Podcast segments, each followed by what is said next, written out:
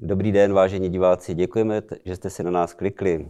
Dnešní díl je eh, o dvou dobrých zprávách. Na mezinárodní půdě to znamená vstup nebo žádost o eh, vstup do NATO Švédska a Finska a na domácí je diskuze o vítězném návrhu Vltavské filharmonie v Praze.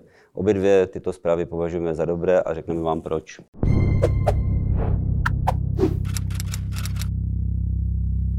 No hlavně proto, že těch dobrých zpráv je strašně málo, tak jsme si řekli, že dneska by to mohlo být o dobrých zprávách. Já skutečně považuji vstup Švédska i Finska do NATO za dobrou zprávu pro evropskou bezpečnostní architekturu. Obě dvě země si desetiletí zakládaly na své neutralitě a jejich veřejnost eh, byla nakloněná tomu, že ty státy budou neutrální. To neznamená, že neměli velmi dobře vybavené armády. Obě dvě ty země mají velmi schopné a bojeschopné armády, ale chtěli zůstat neutrální. Jestli je něco možné přičíst Vladimíru Putinovi k dobru, Eh, takže opravdu za poslední měsíce velmi sjednotil na to. A dokonce i ty neutrální státy jako Švédsko a Finsko přesvědčil o tom, že bezpečnostní architektura NATO je pro lidi v každé členské zemi je to největší možné bezpečí. A proto i veřejnost ve Švédsku a ve Finsku se k tomu přiklání a proto ta žádost. Se Švédskem a s Finskem bude na to v Evropě silnější a proto já to pokládám za dobrou zprávu. Asi to není úplně, říká se tomu nezamýšlený účinek eh, války, té agrese Putinovi vůči Ukrajině, to asi nečekal, že za dva měsíce nebo tři, necelé tři měsíce se bude rozšiřovat na to, na vlastně na jeho další hranici. Jo. To je nejenom na tu jižní a, a západní, ale i, ale i e, severní. V kolují už i vtipy jsem si všiml, jak e, vtip, jak telefonuje Putin do Finska a říká, Finsko, vy chcete příští rok vyhrát, e, vyhrát Eurovizi, že? ale je, je, o něčem to svědčí. Nicméně, ono to rozšíření na to není tak úplný, úplně jednoduchý akt musí s tím souhlasit všechny členské nebo členské státy, všichni členové NATO. A už se ozvalo samozřejmě Turecko, které, které říká, my vůbec k nám nejezděte, my o tom jednat nebudeme, ale já to považuji za vyjednávací nějaký výkop. Eh, já si myslím, že Turecko bude jediná z těch hmm. členských států. Eh, česká vláda to schválila hmm, včera a já nevidím jediný problém hmm. ani v poslanecké sněmovně, ani v Senátu rovněž tak u všech ostatních eh, evropských států. Musíme si říct, že to ratifikují sněmovny. Musí to, musí to, musí to ratifikovat, musí to schválit vlády a ratifikovat to eh, parlamenty, Parlament. parlamenty člen, to znamená u nás sněmovna i senát. A uh, Turecko evidentně to chápe jako příležitost něco zobchodovat. Vyšlo z věcí, která mu velmi vadí, a sice, že jak Švédsko, tak Finsko eh, podporují kurdskou stranu pracujících, eh, což je, řekněme, politicko-vojenské, politicko-vojenská struktura v Turecku, která usiluje o zachování kulturních eh, menšinových zájmů kurdských Turků a Recep Erdogan je pokládá za teroristickou organizaci. A samozřejmě si nepřeje, aby je kdokoliv podporoval, což řada západních států dělá. Dělá to i řada států NATO. NATO ano. Ale tady on má příležitost říct těm dvou státům, tak vy to nedělejte. Já předpokládám, že bude následovat velmi intenzivní diplomacie, jak ze strany obou dvou těch severských států, a i, i Spojených států amerických. A Erdogan je především obchodník. To znamená, já si nemyslím, že to zablokuje, ale za něco to zobchoduje. Určitě to nebude úplně levné. Ale jsem přesvědčen, že Finsko a Švédsko do NATO vstoupí. Ono to, to Erdoana je to podobná situace, jako byla v, té, v roce 2015 ve vrcholící uprchlické krizi, kdy on říkal, já řešit uprchlíky budu, ale dejte mi peníze, jednoduše řečeno. Že? Tak to jsem hmm. se mu ani nedivil. Hmm. Tam těch uprchlíků měl no, několik milionů. no. takže to, ale i tady hmm. je to prostě pro něj mnohem víc než problém vstupu dvou těch zemí do NATO je to pro něj výhodná příležitost něco získat. To znamená, půjde něco zobchodovat, a zcela určitě to i zobchoduje, něco za to dostane pak to uvolní. Eh, já jsem přesvědčen, že o ty dva severské státy se na to rozšíří a znovu říkám, pokládám to za dobrou zprávu, protože to znamená silnější NATO v Evropě. A my si budeme muset zvyknout v Evropě na to, že za nás úplně všechno američani nevyřeší, že to ta evropská část na to musí být akceschopná, musí eh, skončit eh, ta hra na černé pasažéry, kdy nikdo, téměř nikdo nebral vážně ty 2% HDP na obranu. Já jsem zásadní eh, odpůrce té myšlenky samostatné Evropské aliance, ale myslím si, že v rámci NATO ta Evropa musí být mnohem bojeschopnější a mnohem akceschopnější a to se teď pod vlivem eh, té ruské agrese děje. Eh, takže pokud eh, mínil Vladimír Putin, že posílí NATO, a posune tu bezpečnostní prioritu v jednotlivých eh, členských zemí výš, no tak to se mu také povedlo.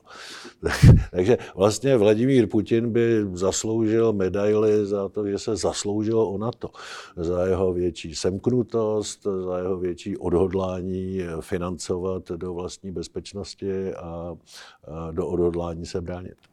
Nobelovy ceny za mír se udělovaly za, menší věci. Eh, Erdogan, ještě, ještě uzavřu to, to téma Turecko, tam eh, to je taky, taky signál dovnitř Turecka, že Erdogan má velké problémy vnitropolitické, je tam obří, obří inflace, eh, je, je, je tam před volbami, potřebuje, potřebuje se ukázat jako velmi silný mezinárodní hráč a to je ideální příležitost.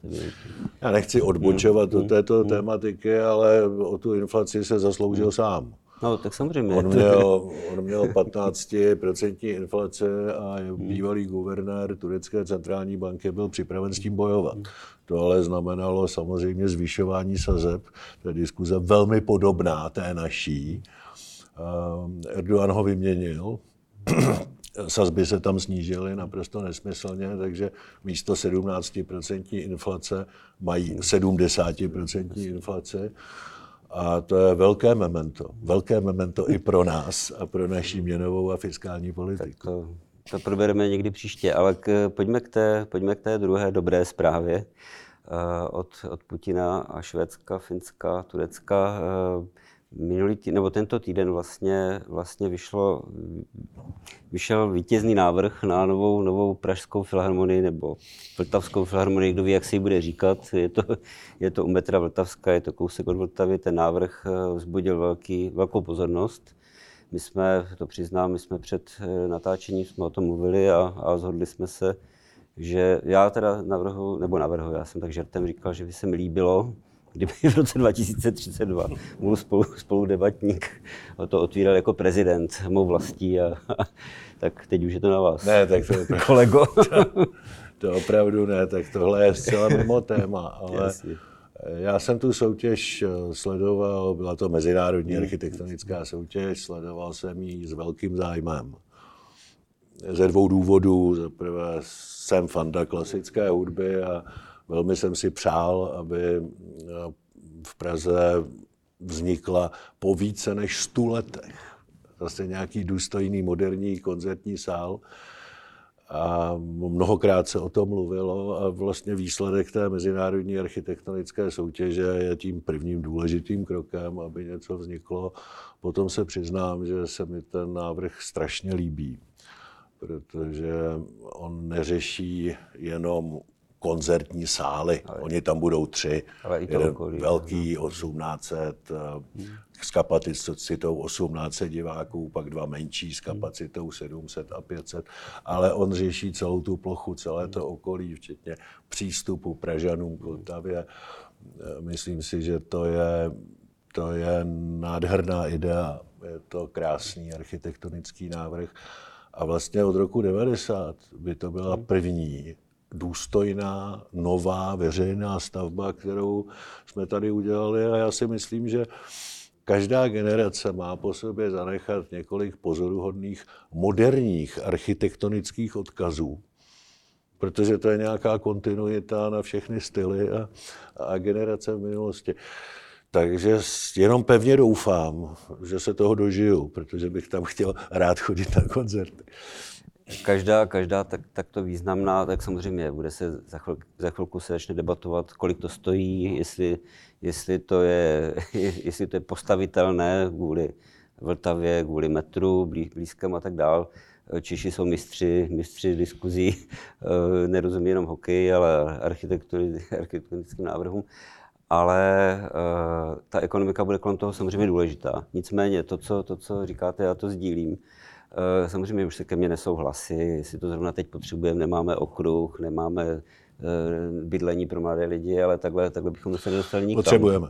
Potřebujeme. No. Mě strašně dráždí taková ta marxistická poučka, že kultura hmm je, je nad stavbou na té základně, ale když to takhle máme, tak vždycky můžeme tvrdit, že ta základna není dostatečná, takže na tu kulturu vždycky zapomeneme. A skutečně to potřebujeme i jako generace, i jako národ potřebujeme mít nějakou veřejnou kulturní stavbu, která bude také kulturním centrem toho života. A tahle stavba na to, na to aspiruje. Financování samozřejmě nebude úplně jednoduché. Pokud vím, tak ten projekt nebo ta studie počítá v dnešních cenách se 6 miliardami, takže v tom roce 32 já jsem přesvědčen, že to bude více než 10 miliard, to, to ano. A určitě by se na tom mělo podílet hlavní město Praha, určitě by se na tom, určitě by se na tom měl podílet stát, protože Praha je hlavní město. A já jsem přesvědčen, že i neúplně nevýznamnou částku do toho dají i soukromí investoři. Protože to je prostě výjimečná stavba, výjimečná historická etapa a v řadě podobných staveb máte pamětní eh, desky významných mecenášů, které na ně přispěly. A já se domnívám, že i v České republice se najdou lidé, kteří si tu desku rádi takzvaně koupí a přispějí na něco, čemu jednak budou fandit a jednak budou chtít být pro historii součástí té stavby, protože ta jejich deska tam prostě zůstane. Takže já si, já si myslím, že na těch třech nohou stát, Praha, soukromníci, eh, se to zafinancovat dá. Konec konců 10 miliard je určitě hodně peněz, ale zas to není tak eh, tak nemožné, nebo tak nedosažitelné, vzhledem k tomu, že výdaje státního rozpočtu jsou 2 biliony. Jo, teď jste asi odpověděl i lidem, kteří říkají, tak ať si to zaplatí ti, kteří tam budou chodit. je to klasická, klasická věta. Eh, já bych byl rád, já bych byl rád, kdyby jednak, jednak eh, ta filharmonie stála, protože zhodu okolností bydlím asi 200 metrů od toho, od toho metra Vltavská a druhá, druhá věc by se mi líbila, kdyby i podobně dobré zprávy byly i příští týden, na který se budeme těšit. To ne, příští nebudou. týden určitě nebudou dobré zprávy, ale zkusíme tak jednou za dva měsíce dát pořad dobrých zpráv. Dobře, tak, tak děkujeme. Tak zase příště.